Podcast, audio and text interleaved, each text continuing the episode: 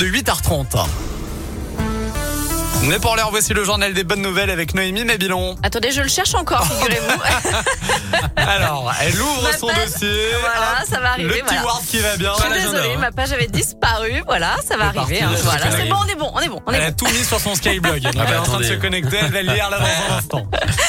Il est le magasin préféré des Français. On en parlait hier sur Radoscope. Le Leclerc de Tigneux-Jamaisieux en Isère a été élu meilleur magasin de l'Hexagone, le mieux noté par ses utilisateurs en tout cas.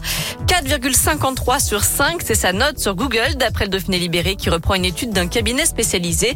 Suivent deux autres enseignes du même groupe à Ajaccio et au Sable d'Olonne. Encore un classement l'on brille. Auvergne-Rhône-Alpes est la région où l'on roule le plus à vélo, selon une étude réalisée par la start-up Barouders. Elle devance l'Île-de-France et le Grand Est. On apprend aussi que 57% des cyclistes pédalent entre 15 et 30 minutes par trajet. Et contrairement aux idées reçues, il y a un peu moins de cyclistes en ville qu'en zone rurale. Enfin, avis aux gourmands soucieux de préserver l'environnement, le chef du restaurant Le Présage à Marseille est le premier d'Europe à cuisiner grâce à l'énergie solaire. Pierre-André est un ingénieur devenu cuisinier qui a installé un fourneau solaire à proximité de sa guinguette, une sorte de grand miroir qui renvoie les rayons du soleil vers la cuisine, qui lui permet donc de cuire ses produits.